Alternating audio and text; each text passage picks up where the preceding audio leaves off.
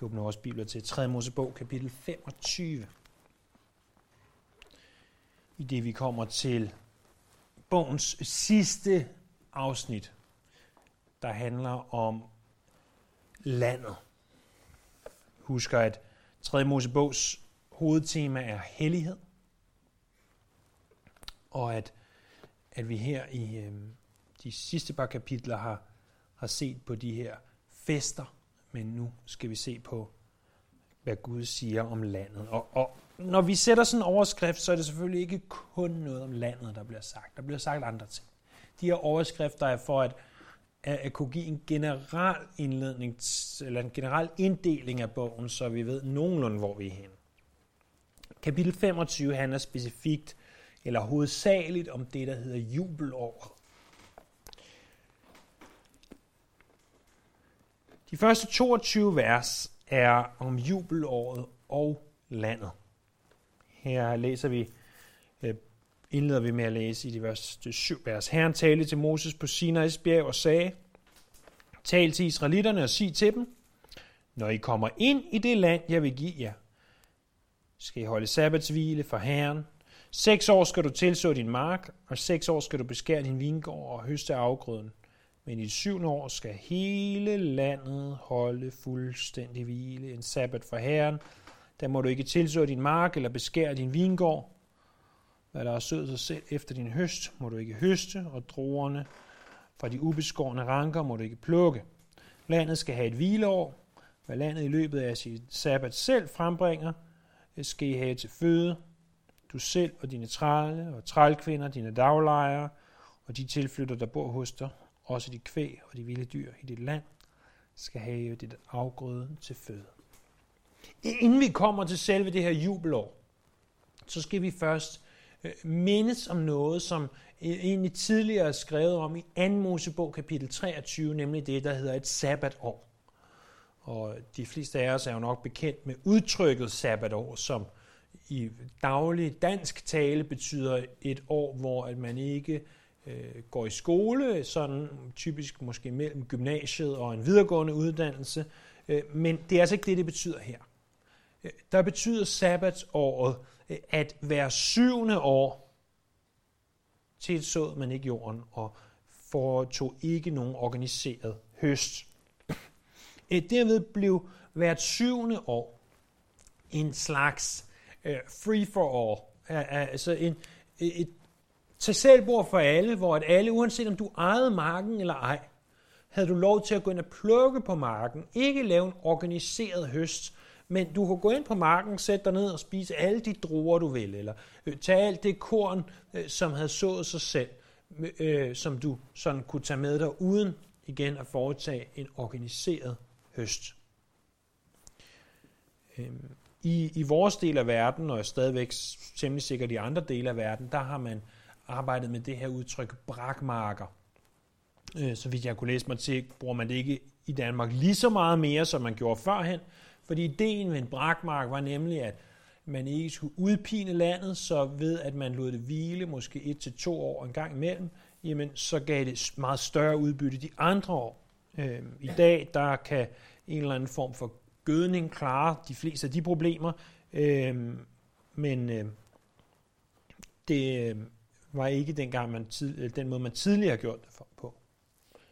Øh, og der er ingen tvivl om, at når Gud siger til folket, læg marken brak hver syvende år, at der så er en sidegevinst i, at der opstår en naturlig gødning ved de vilde planter, der vokser op, og som så kan pløjes ned i jorden og giver en eller anden form for naturlig gødning. Og, og det er bare ikke det, som er hovedpointen her.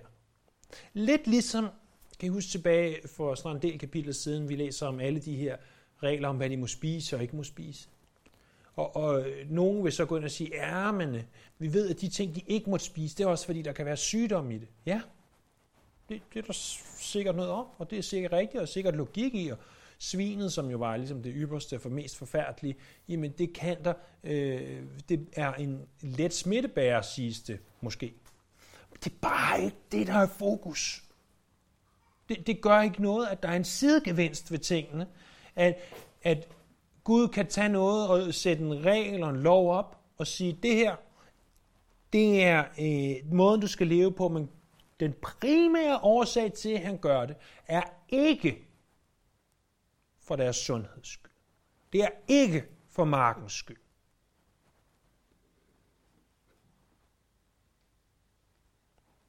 Det er for, at de må lære at lytte til ham. Prøv at se der i vers 4.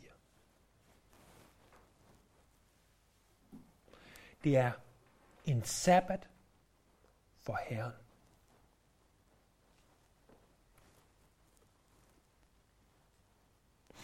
Det her, det skulle minde dem om, at afgrøden ikke alene kom fra deres hårde arbejde, selvom det er sandt, men at det ultimativt er Herren, der sørger for, at jorden giver afgrøde.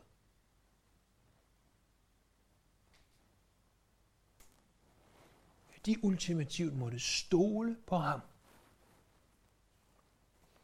Og, og jeg spekulerer over, hvor mange dele af vores liv, hvor i vores liv, kunne vi ikke tage at sige,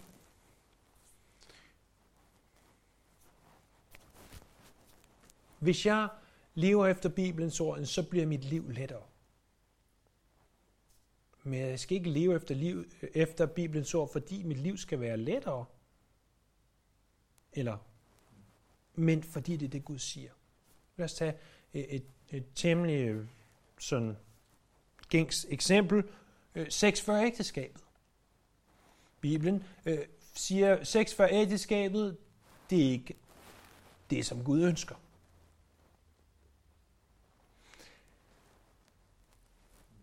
Hvis du ikke har sex før ægteskabet, så får du ikke nogen gravid før ægteskabet.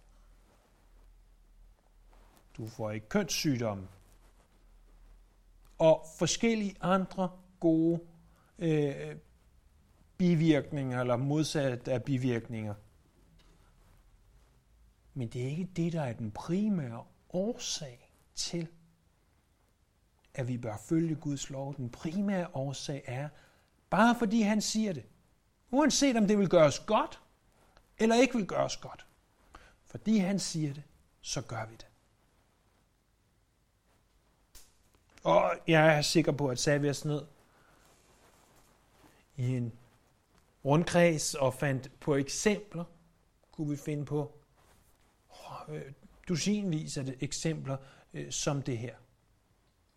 Øh, og sige, det gør os måske godt, men det er ikke den primære årsag til, at vi ønsker at gøre, som Gud siger. Den primære årsag er, fordi at når Gud har sagt det,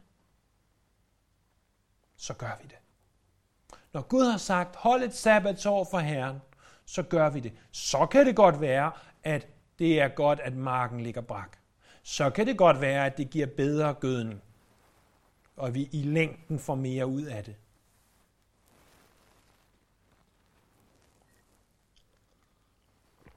Og tag bare det ganske parallelle eksempel fra arbejdsugen. Hvis du arbejder syv dage om ugen, lad os bare sige 8-10 timer om dagen, så skal du ikke gøre ret mange uger. Så knækker du. Øh, for Gud har åbenbart indrettet vores kroppe, så at de behøver hvile som minimum en ud af syv dage. En ud af syv dage. Sådan i gennemsnit. Jeg har hørt, jeg ved ikke om det er sandt, men jeg har hørt, at man i Rusland på et tidspunkt forsøgte at lave en 10-dages uge. Så jamen, vi arbejder ni dage, eller holder en dag fri, eller syv, eller hvad det er, holder tre dage fri, eller hvordan de nu vil gøre det. Men i hvert fald ikke det her syv dages uge, som vi har her. Det fungerede simpelthen ikke. Folk knækkede på det. Og sidevirkningen af det, er, at Gud har opsat sabbaten, var, at det er det bedste for mennesket. Men den primære årsag er, fordi at Herren siger det. Fordi Herren siger det, tager vi en dag ud af syv. Måske mere, men i hvert fald en dag ud af syv, vi sætter til side til tilbedelse af Herren. Øh, I vores samfund er det sjældent, at vi har problemer med at slappe af, eftersom vi har to dage til weekend, men nogle gange glemmer vi at slappe af, og så kan vi godt mærke det på vores krop. Princippet er altså, de gør det, eller de bør gøre det, ikke først og fremmest for jordens skyld, men først og fremmest for at tilbede Herren. Vi ser så videre nu, at det her princip om øh, sabbatsåret, altså hver syvende år, er, er givet os. Så læser vi i vers 8. Så skal du tælle syv sabbatsår frem. Syv gange syv år. De syv sabbatsår bliver i alt 49 år, som Moses kunne regne. På den 10. dag i den syvende måned skal du lade hornet lyde. På forsoningsdagen skal I lade hornet lyde over alt i jeres land. I skal hellige det 50. 20. år og udråbe frigivelse i landet for alle dets indbyggere. Det skal være et jubelår for jer. I skal hver især vende tilbage til jeres ejendom, og I skal hver især vende tilbage til jeres familie. I det 50. 20. år skal være et jubelår for jer. Der må I ikke så. I må heller ikke høste det, I selv har sået. Øh, I må heller ikke høste det, der har sået sig selv, og I må ikke plukke druer fra det ubeskårne ranker, for det er jubelår. Det skal I holde helligt. I skal spise dets afgrøde lige fra marken. Så altså, efter 49 år, så vil der have været syv sabbatsår, og så er det 49. år var et, øh, et sabbatsår, det 50. 20. år. Vil det så ikke bare være et sabbatsår, det vil også være et jubelår. Udtrykket jubel, så vidt vi forstår det, kommer formodentlig fra det hebraiske ord, der bruges her, som er jovel. Altså næsten det samme som jubel, hvis du staver det J-O-V-E-L. Og V'et og B'et på hebraisk, de er sådan, det er sådan set det samme bogstav, der bare udtales lidt forskelligt.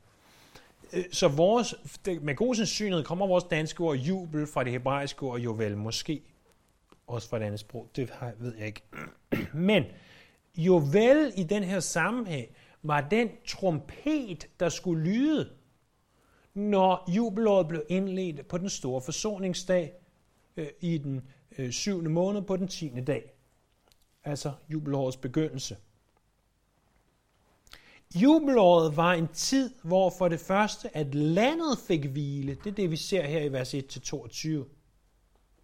Men det bliver også en tid, som vi skal se i vers 23-38, hvor folk fik deres ejendom igen.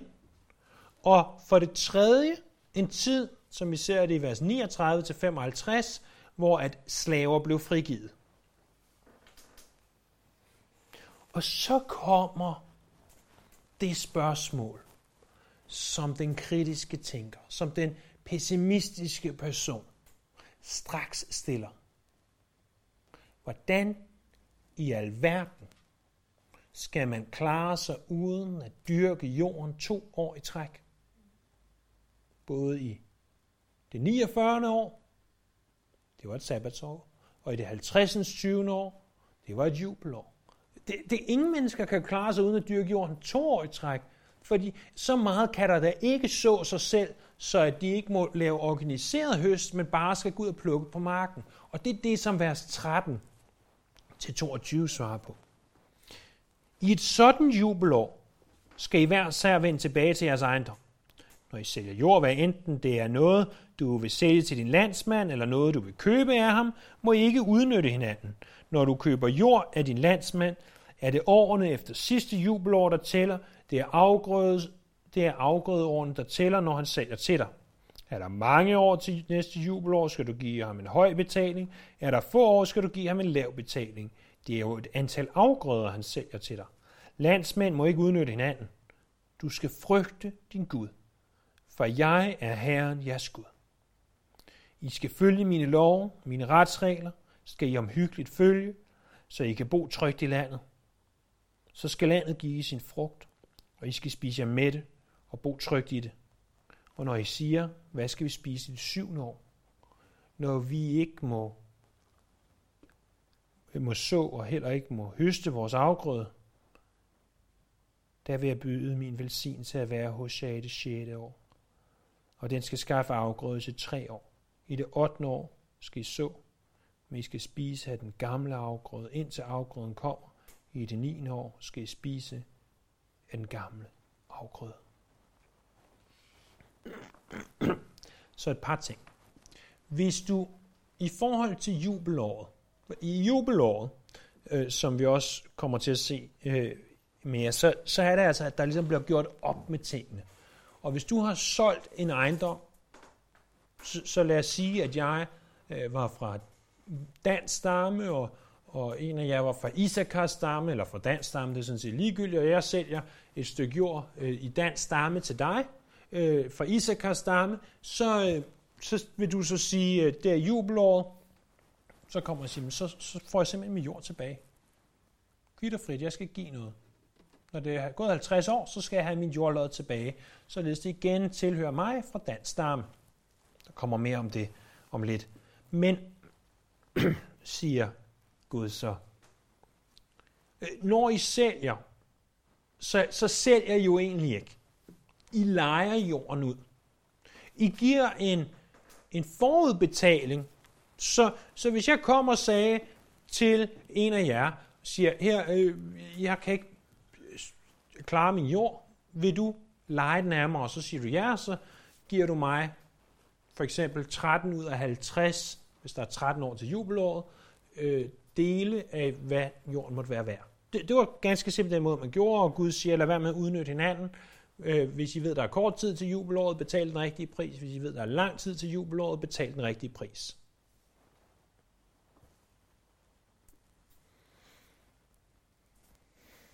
Og så kommer det her spørgsmål så. Hvad nu?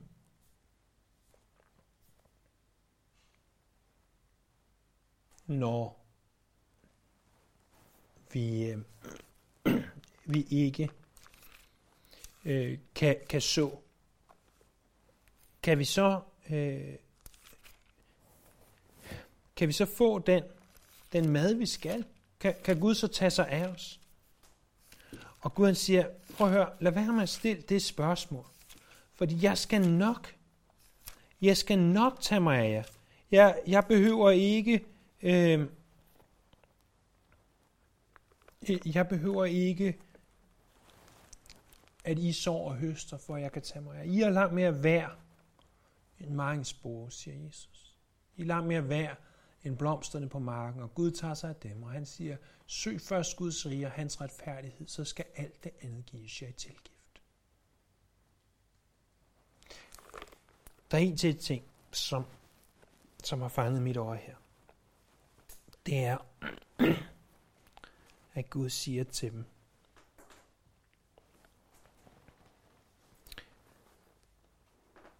i vers 17. Landsmænd, i må ikke udnytte hinanden. Du skal frygte din Gud, for jeg er Herren, jeres Gud.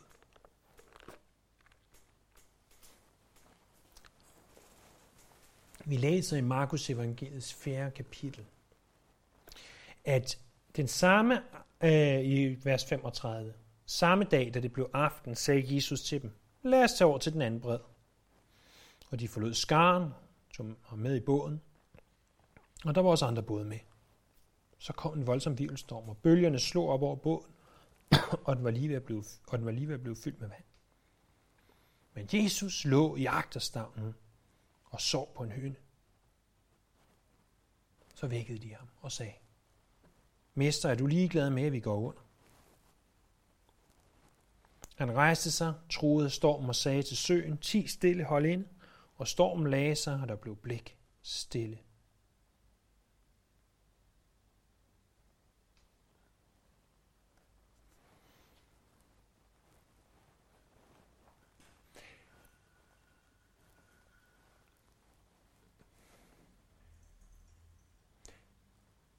Tag en håndfuld erfarne fiskere. Og, og folk, der i øvrigt var vant til at færdes omkring Genesarets sø. Sæt dem i en båd og, og i en storm. Principielt burde de vel ikke blive meget nervøse over det. Det burde de da have prøvet før. Det må have været en virkelig voldsom virvelstorm. Og Og jeg gætter på, at de fleste af os på et eller andet tidspunkt har været i en eller anden form for livets storm. Eller en eller anden ting, hvor vi tænker, det her, nu er jeg fyldt med frygt, det er forfærdeligt, vi skal dø. Øh, måske ikke fysisk dø, men det kan være uoverstigelige problemer. Og man kan se det for sig, ikke? Så næsten i hvert fald. Øh, de står, står der, bølgerne vælter ind over. Og, og båden gynger. De har glemt redningsvestene. Og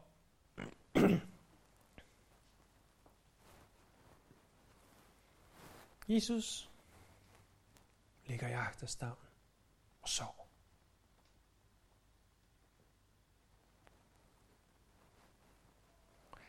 Og, og hvis man var en af disciplene, så må man ikke kun andet end at tænke, det der, det er godt nok mærkeligt. Men jeg kan godt forstå deres frygt. Og jeg tror, at de fleste også godt ved, hvad frygt er. Men der findes en frygt, der er større end frygten for stormen. For prøv at se, hvad der sker, når vi læser vers 40 og 41. Jesus har rejst sig op og sagt til stormen, bliv stille, bliv blikstille. Vil du ikke tænke, at den naturlige reaktion var, at sådan, oh, hvor er du vild, Jesus, hvor er det sejt, du kan gøre sådan noget. Kan du ikke altid tage med os, når der er en let brise eller en voldsom virvelstorm? Men deres reaktion var ikke begejstring. Prøv at se, hvad deres reaktion var. Så sagde han til dem, hvorfor blev I bange? Har I endnu ikke tro? Nå, så behøver de ikke være bange mere. Er vi enige om det? Jesus har sagt til dem, I behøver ikke være bange, men så står der, og de blev grebet af stor frygt og sagde til hinanden, hvem er dog han siden både storm og sø adlyder ham? Der findes en frygt, der er større end frygten for den værste storm. Det er den frygt, vi bør have for den levende Gud. Det er en frygtelig ting at falde i den levende Guds hænder. Hvis det ikke var for Jesu blod. Jeg håber, du forstår, hvor frygtindgydende Gud er. Og hvor meget du og jeg behøver blodet. Hvor, hvor desperat vi har behov for Guds nåde. For uden det er vi fortabte i Guds nærvær.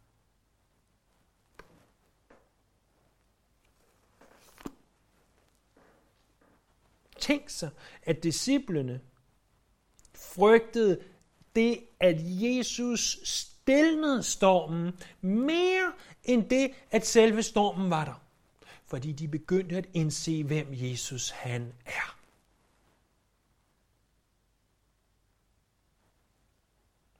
Og Gud siger, du skal frygte Herren din Gud. Når du tænker på, hvordan du skal leve, Israelit, så må du frygte Herren din Gud.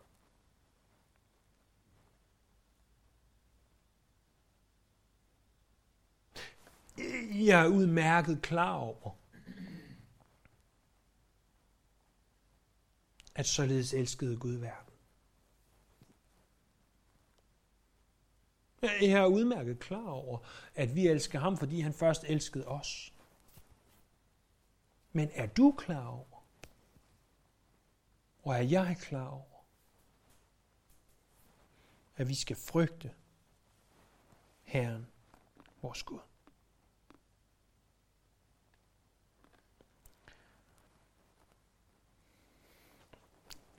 Så Gud tager sig af dem. Gud giver dem det, de behøver, når der er sabbatsår efterfulgt af jubelår. Og så kommer vi til det andet ud af tre afsnit. Det er det, som handler om jubelåret og ejendomsretten. Vi ser det der i vers 23 ned til vers 38. Der må ikke sælges land uigenkaldeligt, for landet er mit. I er fremmede og tilflyttere hos mig. I hele det land, I ejer, skal I sørge for, at jorden kan indløses. Når det går dårligt for din landsmand, må, du ikke, må han ikke sælge sin ejendom. Så skal den, der står ham nærmest, træde til som løser og indløse, hvad hans slægtning har solgt. Den, som ingen løser har, men selv kan skaffe tilstrækkeligt til indløsning, skal regne ud, hvor mange år der er gået siden salget, og betale for den resterende tid til den mand, han har solgt til. Så kan han vende tilbage til sin ejendom, men hvis han ikke kan skaffe tilstrækkeligt til at betale ham tilbage, skal det, han har solgt, forblive i køberens besiddelse til jubelåret. I jubelåret øh, bliver det givet frit, og så kan han vende tilbage til sin ejendom. Så først og fremmest så bliver vi mindet om, at landet det ikke tilhører dem selv, men landet det tilhører Herren. Gud han gav Israel, folket Israel, landet Israel til låns. Og derfor så skulle de behandle det sådan. Øh, egentlig giver han dem det i eje, læser vi i 1. Mosebog 15.7, men faktisk er det til låns, som vi ser her. Siger, for dig, øh, eller de folket siger, for dig er vi fremmede og tilflytter, ligesom alle vores fædre. Vore dage på jorden er som skyggen, der er intet håb. Det er 1. krønikebog, kapitel 29, vers 15. Selvom det her ikke direkte er skrevet til os, så synes jeg måske, det er vigtigt, at vi mindes om, at vi har ikke noget på den her jord, som ikke er til låns. Hvorvidt det er vores hus, eller vores bil, eller vores ting, så er det til låns. Selv for de af os, der har børn. Så de børn til låns. De børn tilhører først og fremmest Herren. Det er Herrens børn. Så vi låner og er sat til at opdrage, tage os af og elske. Men de tilhører Herren.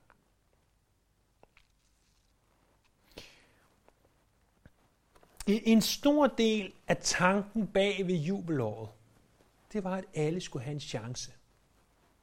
Øh, ved at året det fremkom en gang hver 50. 20. år, så vil de fleste mennesker, forudsat de blev ældre end 50 år, få en chance mindst en gang i livet. De, der måtte have været nødt til at sælge deres jord, de kunne se frem til i jubelåret at få jorden tilbage. Og hvis nu, at det var tilfældet, at de havde været nødt til at sælge deres jord, jamen, så kunne de vente til jubelåret, men det kunne også være, at de havde en, en landsmand eller en nær slægtning, der kunne købe jorden tilbage øh, til dem. Det er det, vi læser om, blandt andet også i Ruts bog. Men havde de ikke det, så, så var ham, der havde penge til gode, altså nødt til at overtage jorden ind til, til jubelåret.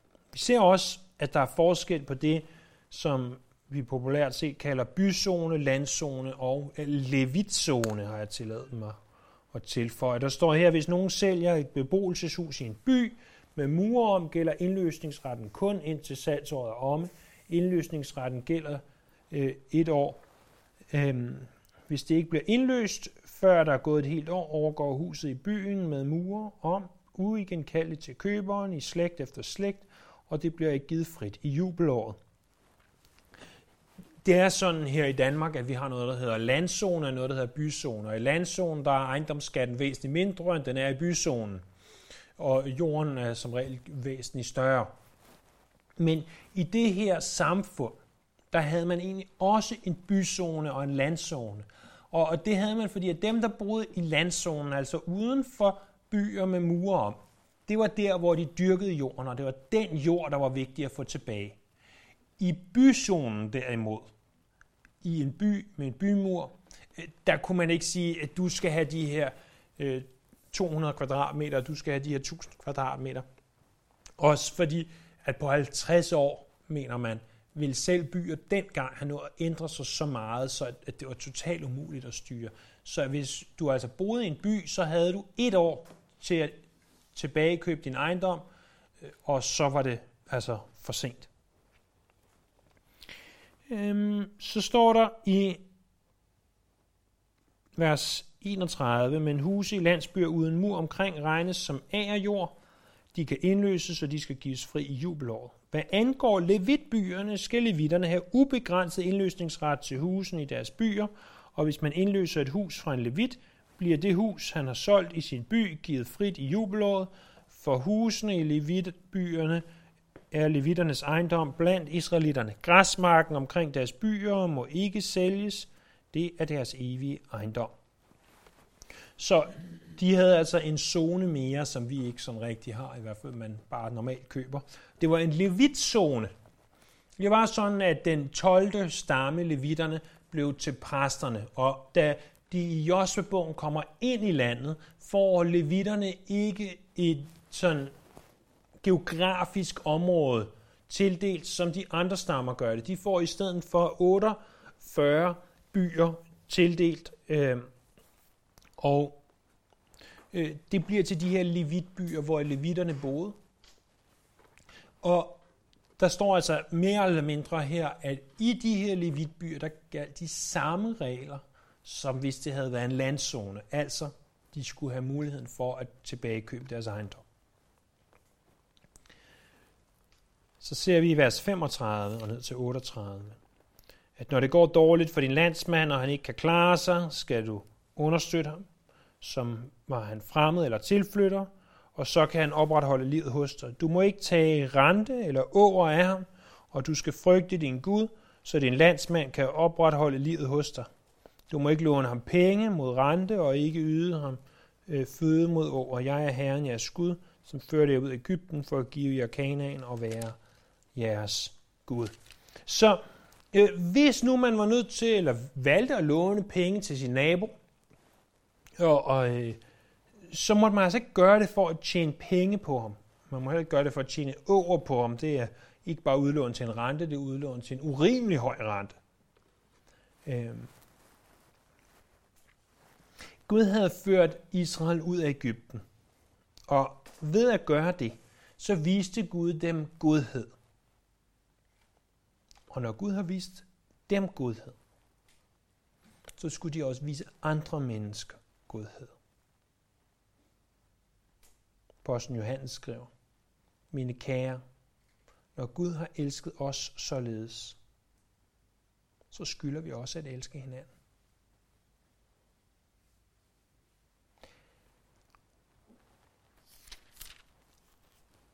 Så vi har så set på, hvordan at jubelåret påvirkede landet, og hvordan de må dyrke landet, og hvordan de ikke må dyrke landet.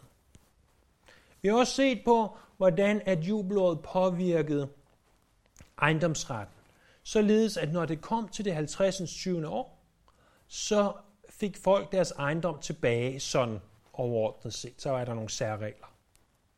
Øh, det sidste, vi skal se, det er, at når det kommer til jubelåret og slaverne, så er dem, der har været nødt til at lade sig øh, sælge som slaver, så bliver de frigivet. Vers 39. Når det går dårligt for din bror hos dig, og han lader sig sælge til dig, må du ikke pålægge ham trællearbejde. Han skal have det som en daglejer eller en tilflytter hos dig. Til jubelåret øh, skal han arbejde hos dig. Så skal han gives fri sammen med sine børn, og han skal vende tilbage til sin familie og sin fædres ejendom. De er jo mine trælle, som jeg førte ud af Ægypten. De må ikke sælges, som man sælger trælle. Du må ikke underkue ham med vold. Du skal frygte din Gud. Så som sidste afvej, udvej for at kunne afdrage sin gæld, der kunne man altså øh, sige, okay, jeg, jeg kan simpelthen ikke betale, men jeg kommer og, og er din træl. Og hvis en landsmand gjorde det, så måtte man ikke behandle ham som en træl. Så skulle man behandle ham ordentligt som en daglejer. Øh, det var simpelthen en måde, man kunne afbetale en uoverstigelig gæld. Så står der i vers 44, de trælle trælkvinder, du vil have, kan I købe af folkene omkring jer, også af efterkommere af de tilflyttere, der bor hos jer som gæst, og deres familier hos jer. Dem, som bliver født i jeres land, kan I købe, kan I købe trælle. De skal være jeres ejendom, og I kan lade dem gå i arv til jeres børn efter jer, når de skal arve ejendom. Dem kan I for altid bruge til trællearbejde, men jeres landsmænd, israelitterne, må I ikke underkue med vold. Når vi læser det her i 2018, så tænker vi, hvad er det her for noget? Slaveri og, og trællearbejde. Og vi ser straks billeder fra øh, formodentlig de film, vi har set af, af trællearbejde, slavearbejde, der foregår blandt andet i USA, og, og hvor øh, folk fra Afrika bliver stjålet og øh, tvunget til USA og, og skal arbejde i bomuldsplantationerne og forfærdelige, forfærdelige ting.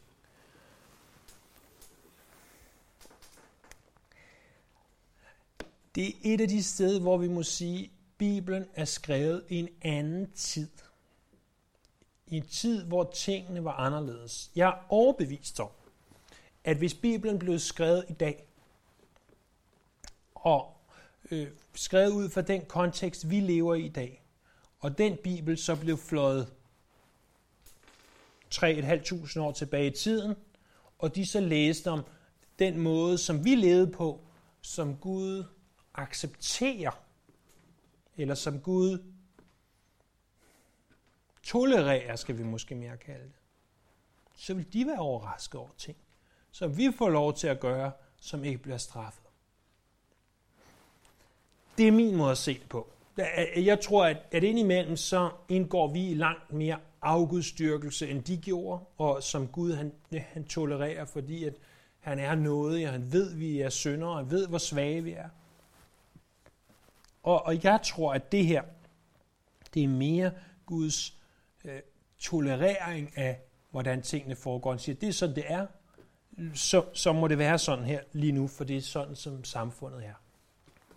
Der er også nogen, der går ind og argumenterer med, at, at slaver i Israel havde det ikke, eller trælle slaver havde det ikke så forfærdeligt som slaver andre steder. Jeg, jeg ved det ikke. Øh, jeg ved heller ikke, om vi kan finde 100% ud af det, men det er formodentlig rigtigt, når nogen siger det.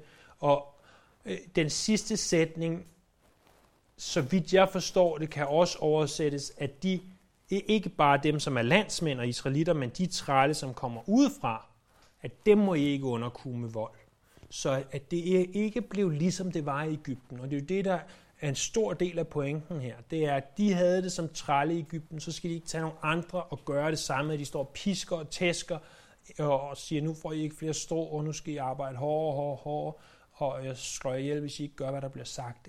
At det er sådan, må de ikke agere. Og der er faktisk, øh, nu jeg siger det her med, en bibel flyve 3.500 år tilbage i tiden, siger Jesus ikke selv, i det, at de spørger om, hvordan kan det være, at Moses tillod et skilsmissebrev, hvis skilsmisse er forkert? Og så siger Jesus, det var på grund af jeres hårdhjertethed. Så der er ting i Moseloven, som var på grund af deres hårdhjertethed. Og, og jeg kunne godt forestille mig, uden at vide det, at det her, det er en af dem, at det var simpelthen en nødvendighed i samfundet. Så, sådan, sådan var samfundet blevet, og, og det er på ingen måde ideelt. Men hvad ved jeg? Og så står der så i vers 47-55, når den fremmede og tilflytteren hos dig klarer sig godt, men det går dårligt for din landsmand hos ham, så han lader sig sælge til den fremmede eller tilflytteren hos dig, eller til en efterkommer i en fremmed slægt, skal han, der efter at han er solgt, have mulighed for indløsning. En af hans slægtninge kan indløse ham. Enten kan hans farbror eller hans fætter indløse ham, eller en anden af hans kødelige slægtning kan indløse ham, eller hvis han skaffer sig nok, kan han indløse sig selv. Sammen med ham, der købte ham, skal han beregne tiden fra det år, hvor han blev solgt, og frem til jubelåret. Og beløbet for salget skal han skal svare til antallet år.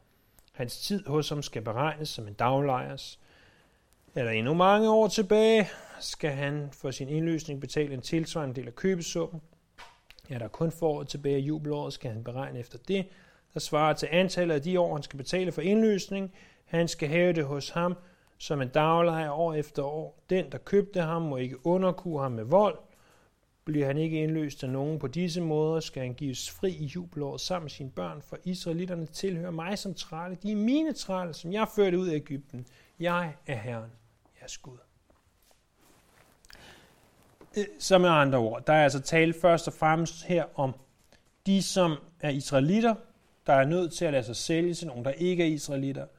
Hvis det sker, så skal nogle af deres slægtninge forsøge at købe dem fri, og hvis det ikke kan lade sig gøre, så vil de blive frigivet i jubelår.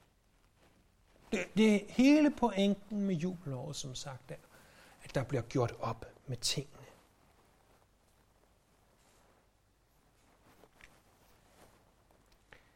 Tre ting, som vi i hvert fald kan tage med os om det her jubelår. Jubelåret, det var en tid, hvor Israel var nødt til at stole på Herren. Bare for at få deres daglige brød. Det var en tid, hvor at hjulene i maskinen ikke kørte, som de plejede. Det, det var en tid, hvor de blev mindet om, på bogstaveligste måde, at mennesket lever ikke af brød alene.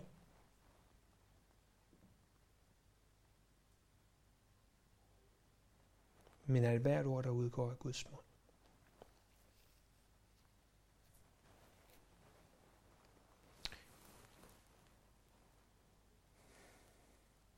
Må vi blive mindet om, må vi aldrig glemme, at vi lever heller ikke af brød alene. Det er ikke kun det fysiske, der er vigtigt, men det er det, vi indtager, det vi fortager i Guds ord.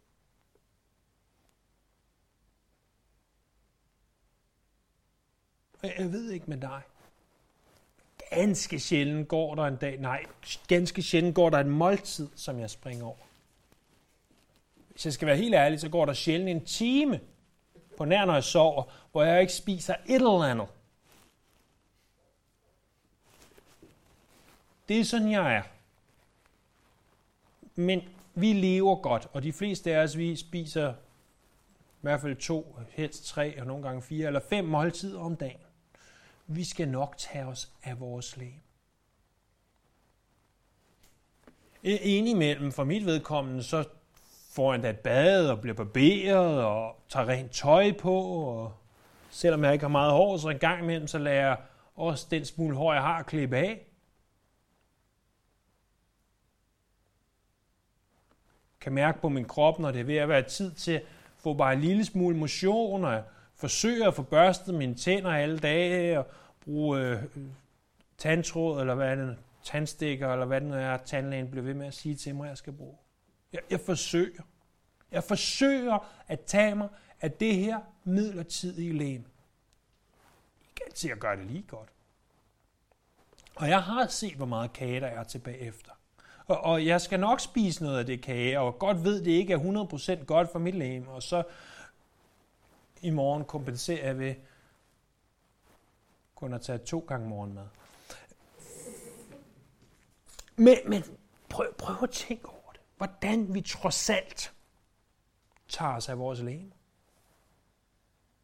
Forsøger at sove hver nat og ikke være alt for smadret ind imellem, slap af. Jeg tager mig af mit læme. Men hvad med min sjæl?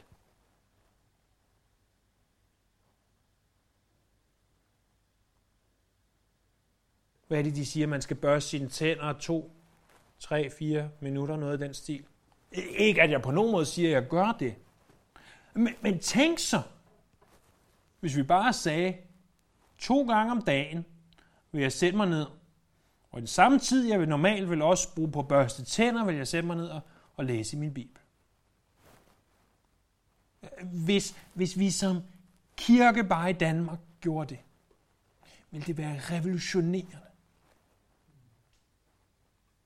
Vi vil ikke længere have åndeligt dårlig ånd. Undskyld det lidt grove billede. Det vil være revolutionerende, hvis, hvis kirken som helhed gjorde det. Og tusindvis af mennesker, ikke så meget mig desværre, men bruger masser af tid på motion, på at tilbede et læme, der forgår på at vedligeholde et læme, der forgår, men de glemmer deres sjæl. Mennesket skal ikke leve af brød alene, men af hvert ord, der udgår af Guds mund. For det andet, så skulle de minde, det her jubelår skulle minde Israel om, at de var blevet sat fri af slaveriet selv, en gang i Ægypten. For de her mennesker, ikke så lang tid siden. For andre, længere tid siden. Og fordi de var blevet sat fri, så skulle de selv sætte slaverne fri. De skulle give landet frit, og så videre.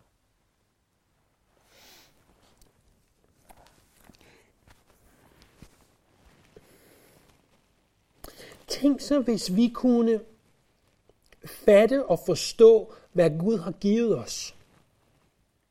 Tænk så, hvis vi kunne indse, hvilken godhed, hvilken barmhjertighed, hvilken mildhed, den her, som vi ellers har omtalt det, frygtelige Gud har vist os.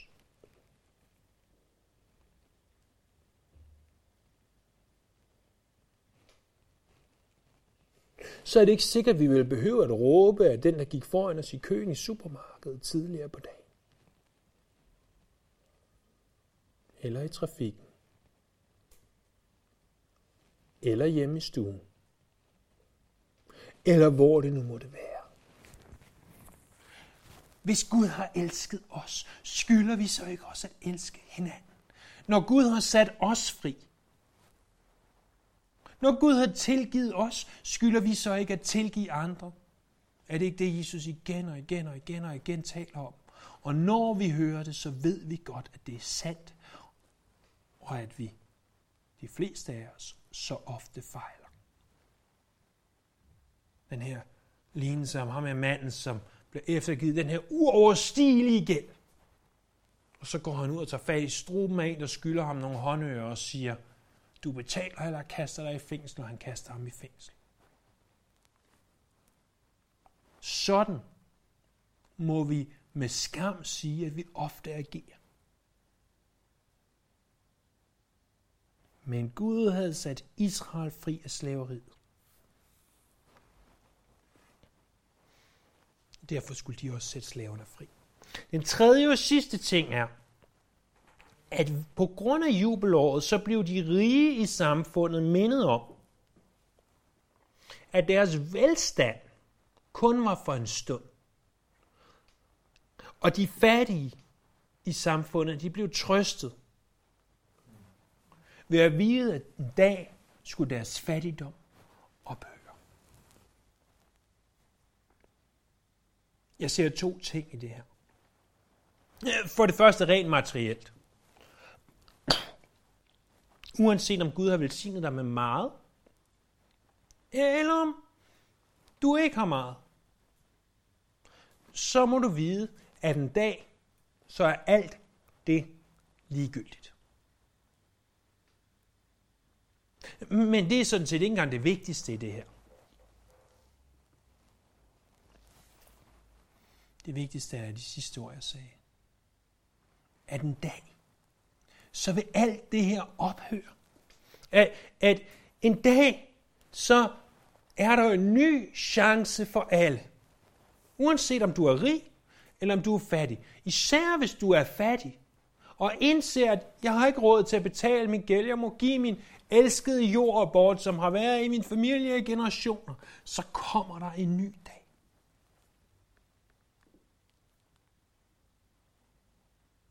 Der findes et græsk ord for det. Evangelion. Vi kender det nok bedst som evangeliet. Gode nyheder.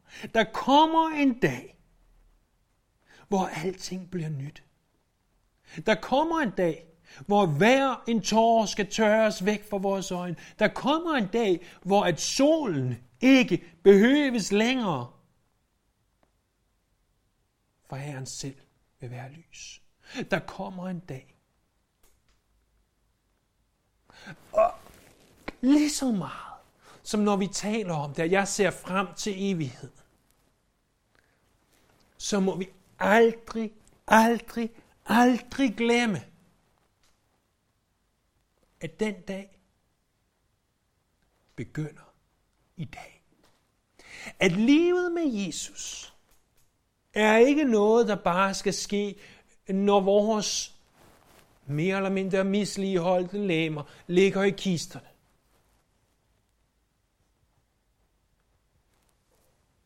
Men livet med Jesus er her og nu.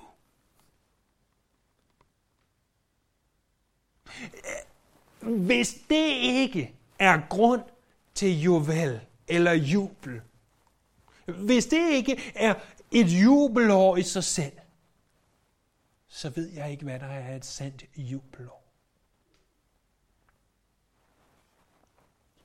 Det er de tre ting, som jeg har taget med mig fra det her kapitel.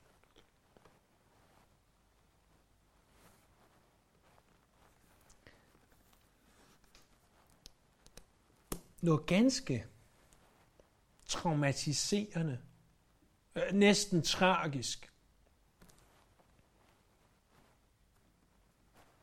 at vi ikke rigtig læser om det her jubelår andre steder i Bibelen. Fra slutningen af 2. krønikebog, fra slutningen af en af krønikebøgerne, jeg kan ikke huske, om det er første eller anden. Det må være anden. For slutningen af anden krønikebog ser vi, at de formodentlig ikke, vi ved ikke hvordan, vi ved ikke hvornår, har overholdt de her sabbatsår med syv år. Og vi kan kun antage, at de også har droppet det her. Men vi ved det ikke. Lad mig sige det sådan. Vi ved ikke hvornår, vi ved ikke præcis hvordan, vi ved ikke hvilke år de har holdt jubelår, hvilke år de har holdt sabbatår, om de har holdt nogen jubelår, måske ja men det, det er slet ikke meget omtalt. Hvis jeg skulle have været forfatter til kongebøgerne og krønikebøgerne, så kunne jeg da godt se pointen i at skrive i kong Asas fjerde regeringsår, var det i øvrigt jubelår. Det, det ville have givet god mening, men vi læser det ikke. Og om det er, fordi de ikke var der, eller om det er bare, fordi de ikke mente, det var nævneværdigt, det ved jeg ikke, men jeg tror desværre det første. Og det er jeg ikke alene om at tro. For det er i menneskets natur at droppe jublen. Det er i din og min natur at glemme, hvor god Gud han er. Og at han nok skal tage sig af os. Og at, at, at han har sat os fri. Og at kun i ham eksisterer jubel. Lad os bede.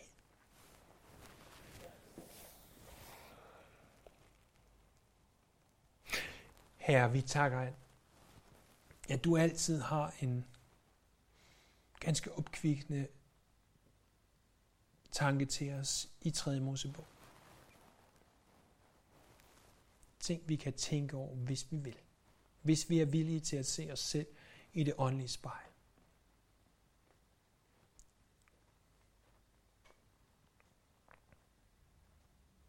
Tak for din kærlighed til os. Tak for din barmhjertighed. Tak for, at du har sendt din søn, og du ikke har sparet hans blod.